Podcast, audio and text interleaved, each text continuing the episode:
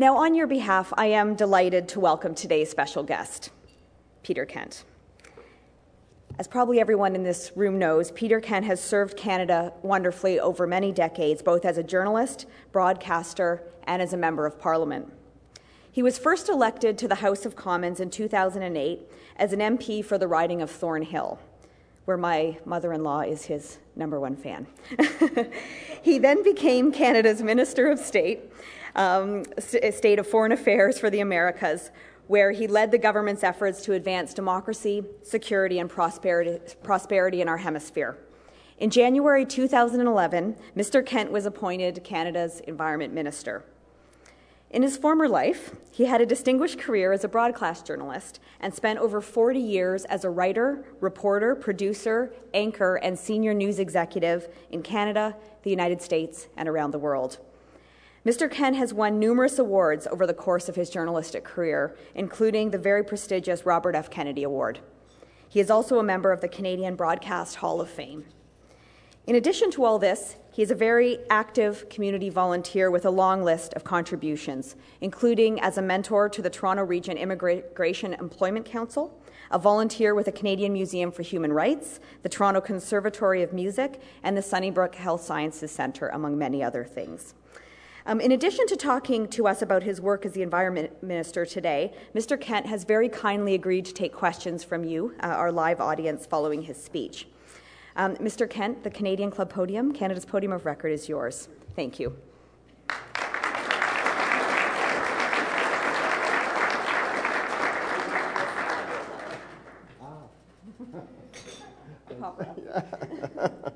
Thank you, Allison. And uh, good afternoon, folks. Uh, thanks uh, to all of you uh, for coming out today. Um, and what a wonderful room uh, to greet you. Uh, this, this room is haunted by celebrities and entertainment masters over the decades. I never actually heard Sinatra or Lionel Hampton perform here, but I did attend one of Peter Appleyard's memorable evenings. So it's, it's wonderful to be with you here today. In my, um, in my previous life, um, I attended many dozens of uh, Canadian Club luncheons over the years, so I'm delighted and honored to be here with you today on, on this side of the, uh, of the podium. Former media colleagues regularly ask me uh, whether I'm really happy as a politician, uh, whether I don't have uh, pangs of regret uh, that I've left journalism. And my answer since I was first elected back in 2008, and as recently as uh, this Thanksgiving weekend, is that while journalism was a, uh, was a great career, great adventure, I'm having a, a uh, terrific time today, a very satisfying time, a sometimes challenging time uh, on this side of public policy. There is a communications challenge, of course, uh, and my challenge today is to tell you the story of Environment Canada in a way that will make you understand, take pride in, perhaps, hopefully, even inspire you on the degree to which your country uh, is a world leader on so many environmental issues. Uh, because, uh, ladies and gentlemen, our Harper government uh, has an impressive record of achievement here. Par l'intermédiaire de ses experts scientifiques et en recourant aux meilleures ressources disponibles, Environnement Canada assure à la population canadienne des politiques et règlements efficaces. Nos activités scientifiques procurent à tous des prévisions météorologiques en temps opportun. De plus, ces activités renforcent notre capacité à surveiller les changements environnementaux. Through our expert scientists uh, and using the best available research, Environment Canada provides Canadians with policies and regulations that work. Our science ensures you timely weather forecasts and it advances our ability to monitor changes in the environment. We place a high value on enforcement to ensure our actions have meaning. All of this helps to make us a world class regulator. We provide strong leadership in protecting endangered species and our nation's rich biodiversity. In land conservation, through the creation of a record number of new parks and through partnership with organizations like uh, the Nature Conservancy of Canada and Ducks Unlimited. in state of the art chemicals management planning, and in the measures we've taken to reduce greenhouse gas emissions, which have helped us now halfway towards our target for 2020. But that isn't all. We're also active on the international stage, honoring our United Nations commitments under the Copenhagen Accord, funding programs to promote sustainable agriculture and to protect forests in developing countries, uh, participating in global sustainable development summits such as the recent Rio Plus 20, and working with continental counterparts in the United States and Mexico to address a shared environmental agenda and with our American colleagues regarding the protection of our shared Great Lakes we can be truly proud of what we've accomplished. And all the more so because we've persevered at a time when public and private sector budgets are very lean and we must be as efficient as possible. We've done all of this in a way that complements and supports Canada's economic agenda. This government understands that an economy is very much like the ecosystems we work so hard to protect. Changes in one part of the food chain have to be carefully managed to avoid creating new challenges elsewhere. For example, Canadian companies, the companies that create Canadian jobs, compete against those from countries that are not subject to the same environmental standards and therefore do not have the same fixed costs. We can also be proud of the degree to which collaboration, consultation, and partnership frame our approach uh, to the environment. Granted, it sometimes takes a little longer and it can sometimes be a little messy, to say the least, but there's no other way for a world class regulator like Canada to proceed. Our success with water, for example, demonstrates that we know how to walk the talk.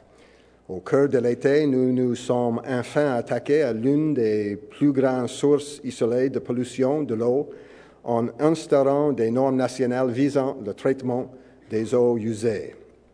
Uh, over the summer, uh, many of you will know that we tackled uh, one of the largest single sources of water pollution in Canada, introducing the first national standards for wastewater treatment.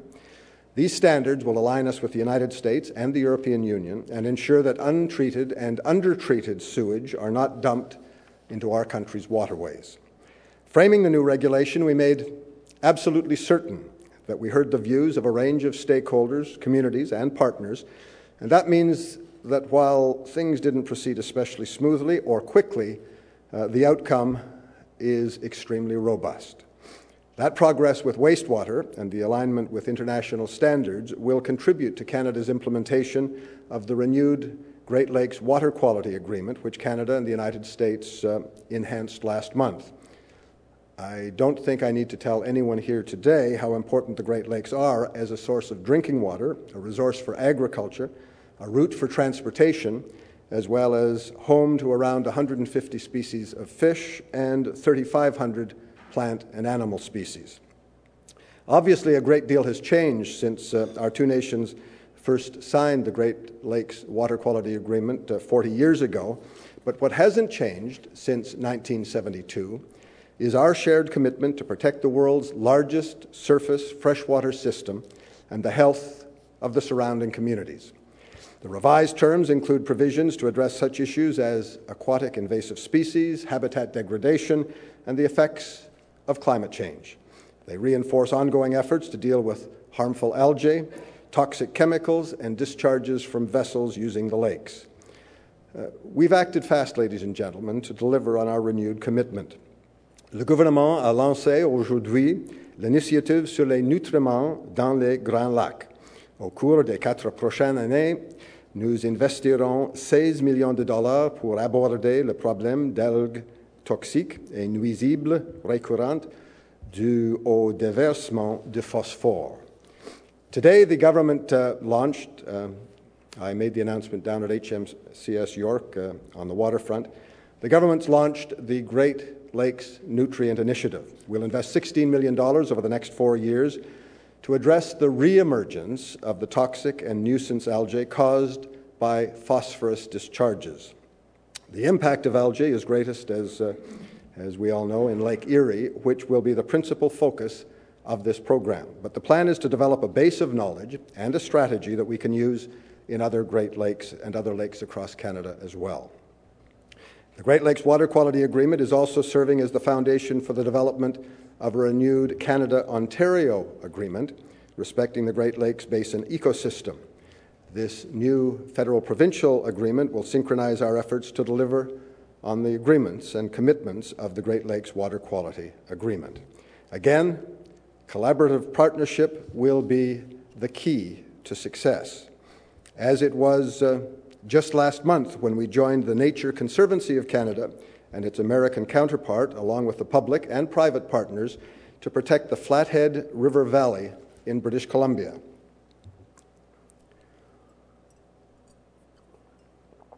The uh, Flathead River Valley is one of North America's uh, most iconic wild places.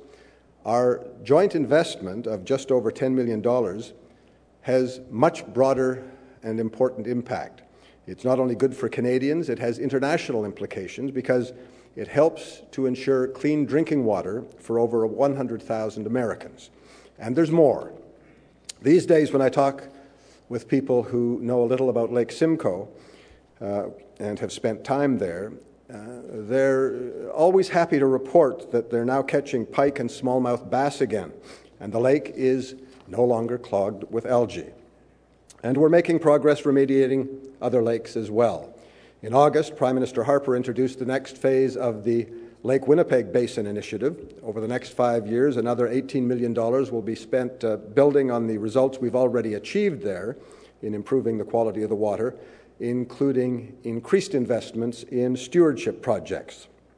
And under the St. Lawrence Action Plan, Le Plan Saint Laurent, renewed last year, we are focusing on comprehensive monitoring with a view to biodiversity conservation, improved water quality, and sustainable use of that great river. Environment Canada's chemical management plan also plays a crucial role in preserving water quality uh, as well. It contains controls to limit the use of toxic chemicals like bisphenol A and prevent them from getting into fresh water.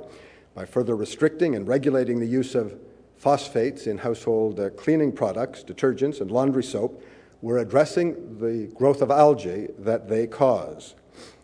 Bien entendu, la surveillance de la qualité de l'eau se trouve au cœur des travaux continus que nous réalisons afin d'assurer l'intégrité environnementale des sables bitumineux du Canada. And of course, Water quality monitoring is at the heart of the ongoing work we're doing to ensure the environmental integrity of Canada's oil sands. The oil sands are an important driver for our domestic economy, but they must be developed in a responsible way. That means ensuring that we have the best scientific information available on the cumulative impacts of oil sands projects. Pardon me, I seem to have caught a drip on the waterfront this morning. We're equally determined uh, to work in partnership with Alberta and a broad range of stakeholders, including environmental groups, scientists, and communities, Aboriginal peoples, and corporations, to make certain that our solutions are comprehensive, that they are rigorous, and that they are sustainable. In February, we announced the Canada Alberta Implementation Plan for Oil Sands Monitoring. Environment Canada is working closely with its provincial counterparts uh, to phase in enhanced monitoring over the next few years. And this new monitoring system will be scientifically rigorous, comprehensive, integrated, and transparent. I was in Fort McMurray in July touring some of the newest monitoring facilities with my Alberta counterpart, uh, Minister McQueen. And I have to say, we were both impressed uh, with how much has been done, although there still remains a great deal to do. We are integrating and coordinating all the various monitoring activities. We will be transparent with that data to ensure that we have the most scientifically credible picture of the water, the air, the land, and biodiversity issues in the region. This is the only way to understand the cumulative effects of oil sands development in a timely context. We're deploying Environment Canada's world class scientific capacity and expertise and we are working very closely with the Government of Alberta and its scientists. We also have the support of industry. Oil sands producers have committed to help fund the enhanced monitoring system being advanced through this joint federal uh, provincial effort. to to the tune, actually, of $50 million a year. The latest statistics show Canada's efforts on greenhouse gas emissions are paying off. Over the past five years, uh, we have made significant progress in delinking greenhouse gas emissions from economic growth. And, pardon me, and over the um, next few years, our efforts will, um, will produce even greater results. Uh, I announced uh, during the summer that our efforts to date have taken us halfway towards meeting our 2020 target uh, for greenhouse gas uh, reduction. Tout cela est le résultat d'un travail d'équipe. Les gouvernements fédéraux et provinciaux ont mis en place des mesures et surtout les consommateurs et les entreprises ont réagi à ces mesures et ont su se sont montrés à la hauteur. This is truly the work of teamwork. The measures that the federal and provincial governments have put in place, and more importantly, how consumers and businesses have responded to these measures and have risen to the challenges. Last month, uh, we tabled uh, final regulations to bring greenhouse gas emissions from coal fired electric power generation down to the same level as natural gas sources. These new regulations are the culmination of a very long and an inclusive process. We received 5,000 responses to our initial draft proposal, and we took the time necessary to consider that feedback. the end result, uh, with which we are very pleased, was shaped by the fact that each province and each power utility have a very different profile. The new coal regulations are an important step towards reducing Canada's greenhouse gas emissions, and Environment Canada is already well underway with a plan to achieve the same results in the oil and gas sector. In July 2012, this summer, the Government of Canada released proposed regulations that would implement new standards to reduce air pollution and greenhouse gas emissions in the marine sector. that builds out on the new tailpipe standards we've already introduced for cars and heavy trucks. Canada partnered with the United States on uh, vehicle emission standards, and in February we framed our shared air quality agenda by joining a new multilateral climate and clean air coalition to reduce what are called short lived climate pollutants. Now, given all the emphasis that I've placed on collaboration and common purpose, and the fact that we're now near the end of uh, of October, I would be remiss if I didn't spend uh, just a little bit of time uh, giving you an update on our international environment, environmental engagement, specifically the United Nations Framework Convention on Climate Change, uh, Conference of the Party uh, Summit, which is to be held this year in Doha, Qatar. Canada remains as committed as ever to working with, within the United Nations framework to address global climate change, and all of our hard work to reduce our Domestic greenhouse gas emissions have been driven by the 2020 target taken by Canada under the Copenhagen Accord. Last year in Durban, Canada demonstrated our commitment to action, playing a, an influential role in developing a new climate change platform that will bring us closer to seeing all major emitters agree to greenhouse gas emissions, unlike today when the uh, the remnants of the Kyoto Agreement uh, represent uh, significantly less than 15% of the world's emitters. This was a long standing uh, Canadian objective. Canada also continues to work closely with key players through the G8, uh, through the G20, through the Major Economies Forum, and others to develop practical initiatives to address greenhouse gases and climate change.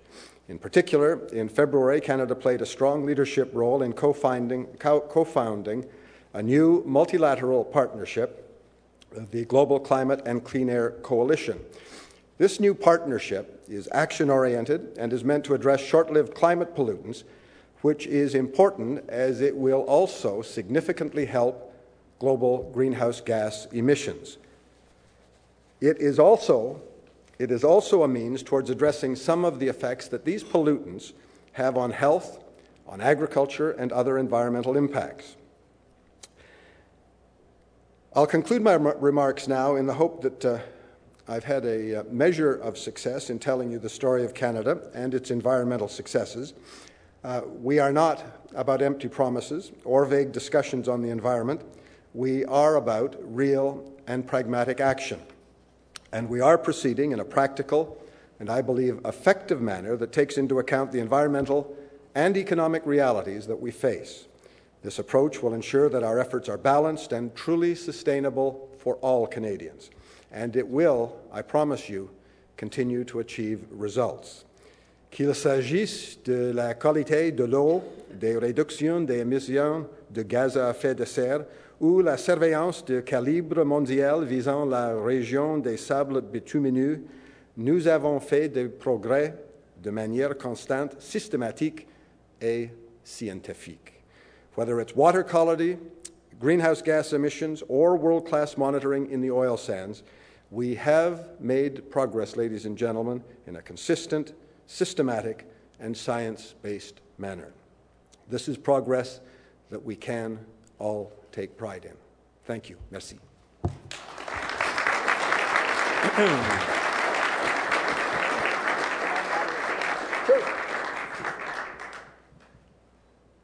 got the roaming mic here, so okay. please stay there. uh, thank you very much, and thank you, uh, Mr. Kent, for agreeing to take questions from the audience. Um, I do have a few rules, though. I hope that you'll uh, all oblige. Uh, the first is that if you'd like to ask a question, please raise your hand, and a volunteer will bring you a microphone. Um, the second is if you could please keep your remarks short, so we can fit in as many questions as possible. Um, and then, third, uh, above all, if you could please phrase your question, as Alex Trebek would say, in the form of a question. Uh, that means it ends with a question mark. and uh, we can now begin. Toby. It's a, it's a pleasure to, to, have you with us today, Minister Kent, especially as a journalist who almost 30 years ago produced one of the most comprehensive pieces of journalism on climate change uh, at that time. Um, my question is on uh, your views on how we can link the environment with our industrial strategy. And I'm thinking um, by natural capital accounts, we're blessed with a ton of oil, but we're also blessed with a, an equal amount of abundant, clean, renewable energy, whether it's hydro or, or pump storage. And we seem to spend uh, about 100 times more on trying to export our fossil fuels than we do on exporting our, our clean energy, where there's a lot of industrial opportunity. And I'm looking at Newfoundland, um, uh, way off, a half an hour ahead or behind.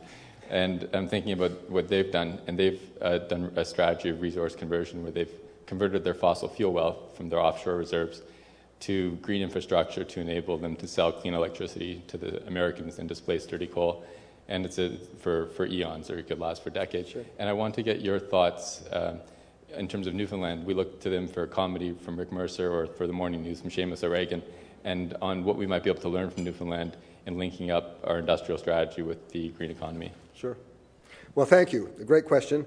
Uh, and that documentary that you referred to, the, the Greenhouse Effect, is still available in the deeper realm on, on YouTube. And it does stand up well today. Some of the questions are, are still unanswered. And, uh, and uh, it, it, it, it was early and, uh, and produced through the good offices of the CBC, David Studer, producer. Uh, and one day I hope that uh, he gets the recognition that he, that he richly deserves. Well, and I'll give you, it's a big question that you ask.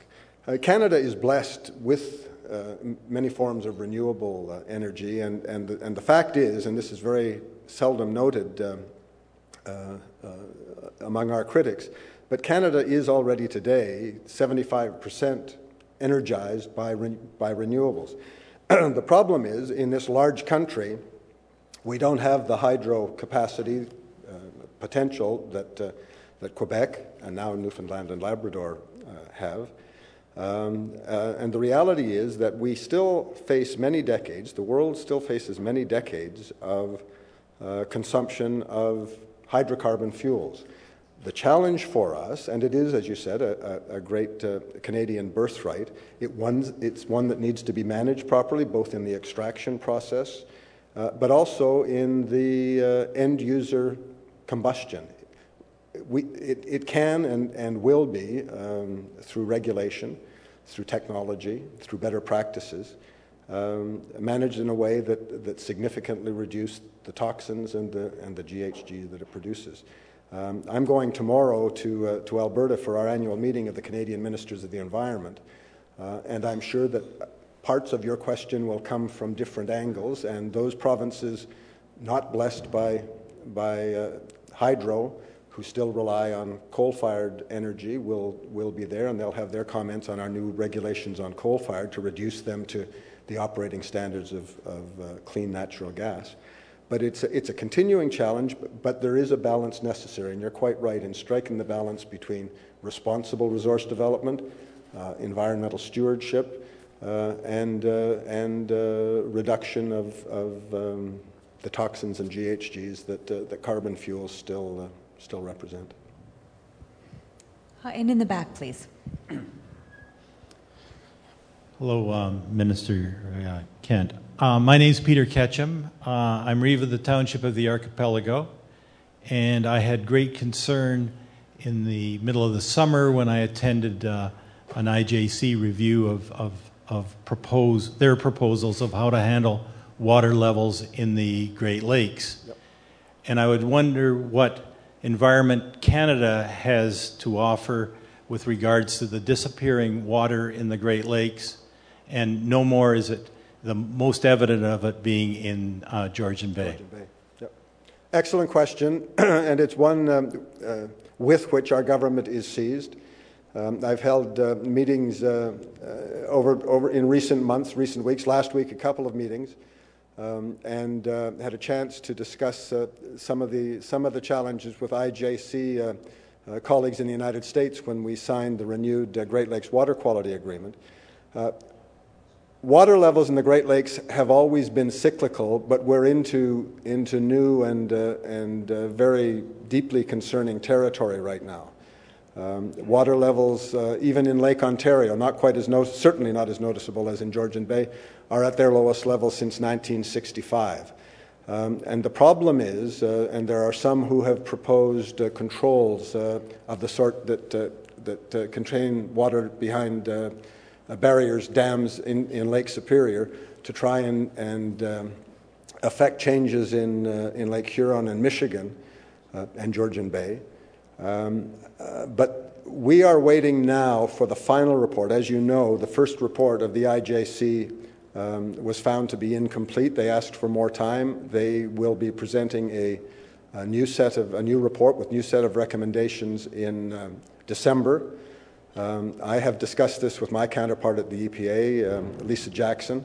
Um, uh, John Baird uh, has the has the file on on the diplomatic front because it is an international uh, treaty. Uh, and uh, we are visiting it because it's not only the problems of lower water levels for recreation boaters, it is having an impact on sturgeon populations. Uh, uh, it is having uh, significant negative impacts on property values and the tax base surrounding, surrounding those lakes. We can control water levels in the Trent Severn waterway because we do have a, a series of dams, but even there it's imperfect and, and uh, you're aware that we had to release water to help uh, folks get their boats out of the water in the last couple of weeks. It is a very serious problem and it is one that uh, our two governments are, uh, are seized with. There are proposals, and I'll, I'll keep my answer short here. There are proposals to slow the flow of water through the St. Clair River. Uh, but the problem is also, and this is another side of climate change, you can't hold back water that hasn't fallen, uh, the precipitation that hasn't fallen and, and drained into, uh, into, the, uh, into that watershed. So um, our scientists are on it. They're working with American scientists. We're working with, uh, with communities and, uh, and our partner governments. Thank you. Um, and on the right hand side, thank you. Good afternoon, uh, Minister Kent. My name is Chris Tody. I'm a student at Marshall McLuhan. Um, my question regards uh, the Alberta oil, oil sands. I know that Canada exports a lot of that oil, but it's unrefined, and there's a lot of potential to uh, perhaps make a lot of money uh, within our economy by refining uh, that oil domestically. Is that something that we can perhaps consider in the future?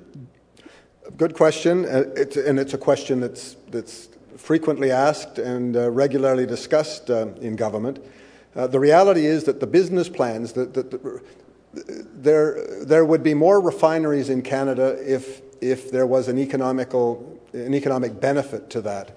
Um, the reality is you can't the business plans simply don't work for refining in distant Alberta and then transporting gasoline or the other petroleum products to markets across the continent and, and beyond. Uh, there are, as you know, uh, proposals for a Western delivery system for export, and there's increasing discussion, and I think it's, a very, it's one that needs to be explored in delivery of heavy oil to eastern Canada to be refined here, which does represent uh, a, a, great alternate market to the fact that most of our oil in eastern Canada is imported from OPEC countries. So, very good question. It's one with which the, uh, the number crunchers at, uh, at uh, any number of companies are, are, are, struggling. We are looking at it from a, a, you know, again, from a government regulation point of view, but, but the thing is, international markets are, are, are interfered with at, uh, at great risk.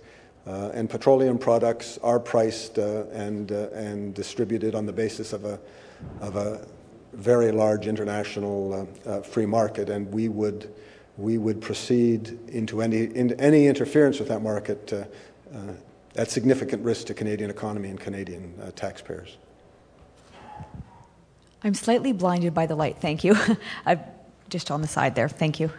Uh, hello, Minister Kent. my name is Jeremy Crookston. I'm with the University of Toronto's uh, Public Policy and Governance School. Um, you spoke a little bit earlier about your previous life in the media, and I was wondering if uh, you might have something to say about what uh, the skills of decades of journalism have brought to your ability to sort of manage and, and access public policy. well, I'll give you what some may consider to be an old fart answer. Journalism has changed in the last uh, decade, decade and a half, uh, through um, fragmentation. Technology has made it possible for everyone to be a journalist or a quasi journalist. The blogosphere is out there. Uh, if you go to Union Station in the morning, you're not seeing the newspapers of record in the garbage cans, you're seeing the giveaway newspapers, which, uh, which are really fast food snippets of uh, the headlines of the day. Um, there is a, in, in Canada, and I, am not sure that this has been recognized by an awful lot of the information consuming public. Um, when I was in my previous life with a company that, um, that uh, owned the CanWest uh, newspapers, formerly the Southam newspapers, and Global Television, began the, pr- the, the practice of putting the best writers in the newspaper, who are the columnists, who are the opiners, on the front page of the newspaper. Um, the Globe and Mail matched that, and of course the Toronto Star, which has never been short of uh, uh, political opinion on the front page, engaged. And uh, so that what Canadians are getting now in all of their newspapers is opinion on the front page, which doesn't represent uh, the golden days of my particular experience in journalism, where uh, we, we, we strove to be objective, but what that really meant was being fair and balanced, where all elements of a story were included and the consumer made a decision. Today, very often, what happens, and there are great writers on all sides of the political environmental spectrum, but they generally come with uh, an argument to be made which is uh, very often deficient when it comes to a, a, a, balance of facts. So I think if I lament and then the blogosphere is you know, even, even farther in, in that area. And people tend, I mean, human nature being what it is, people tend to consume uh, what they agree with. Uh, and so we find ourselves increasingly in some of the public policy debates that we have in Canada today. Uh, there's, a, there's a great divide. There's a chasm between us based on the real and tangible familiarity with the facts of whatever the uh, public policy issue is. So, commendations to you. And as I said, um, uh, earlier today, I, I, would hope that some of your, uh, your classmates find their way to internships at Environment Canada to see exactly how we do approach uh, public policy development in, in our little corner of the government. Well, I know the Policy School has a large internship program, so I imagine they'll be taking you up on that. and last question, please, just here. Thank you. Um, Honorable Minister, thank you very much. I really appreciated your remarks this afternoon. Um, in your remarks, you mentioned the, uh, uh, the meeting of the Canadian Council of Ministers of the Environment to take mm-hmm. place later this week in Alberta. Um, on the agenda for that meeting uh, is, uh, I guess, an update and, and, and, a status check and a decision point uh, relating to the national, uh, sorry, the, uh, the air quality management system that the federal government and the provinces have been, have been working on.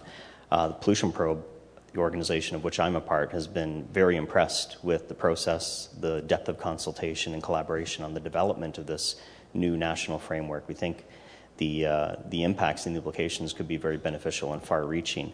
Um, I was wondering if you wouldn't mind reflecting on the process to date and maybe sure. your hopes for the outcome of, uh, of this meeting. Thank you. Well, no, absolutely.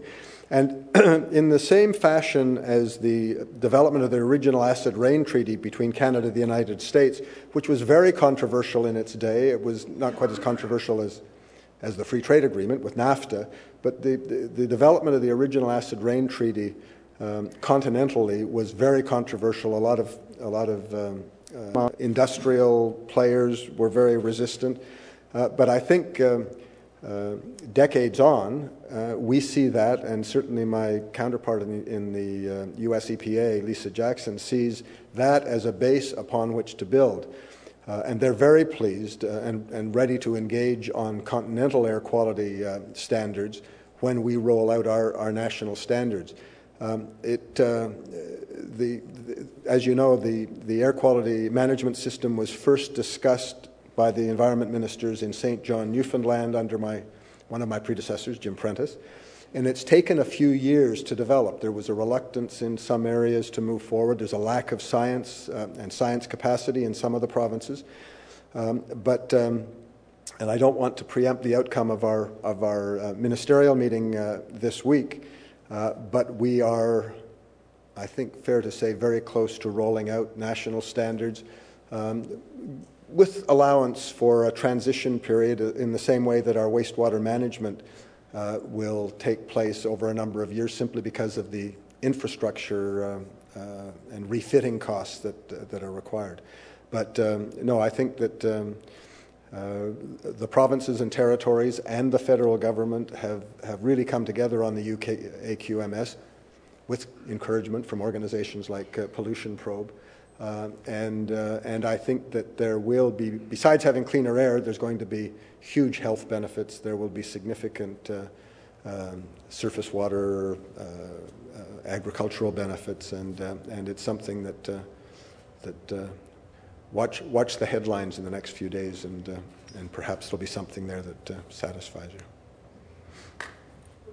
Thank you. Should I sit down? Thank you, John. Thank you so much, Minister. I know how busy your schedule is. On behalf of the Canadian Club, thank you so much for spending time with us today. The environment, it is a subject that we cannot afford to ignore or put back on the back burner any longer uh, whether it's unusual weather fluctuations and the consequences on our ecosystems or the ramifications of greenhouse gas emissions, action is needed and it's needed now. As you rightly pointed out, we owe it to the future generations to protect our land, water, and air, and that's where your environmental leadership comes into play, Minister. We appreciate you taking the time to outline your government's stewardship of, of, our environment and the policies and programs and legal frameworks you're introducing to protect us. As Canadians, we need to continue to forge ahead by demonstrating leadership in this important area.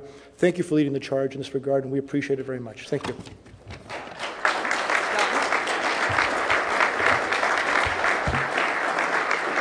Thank you, John.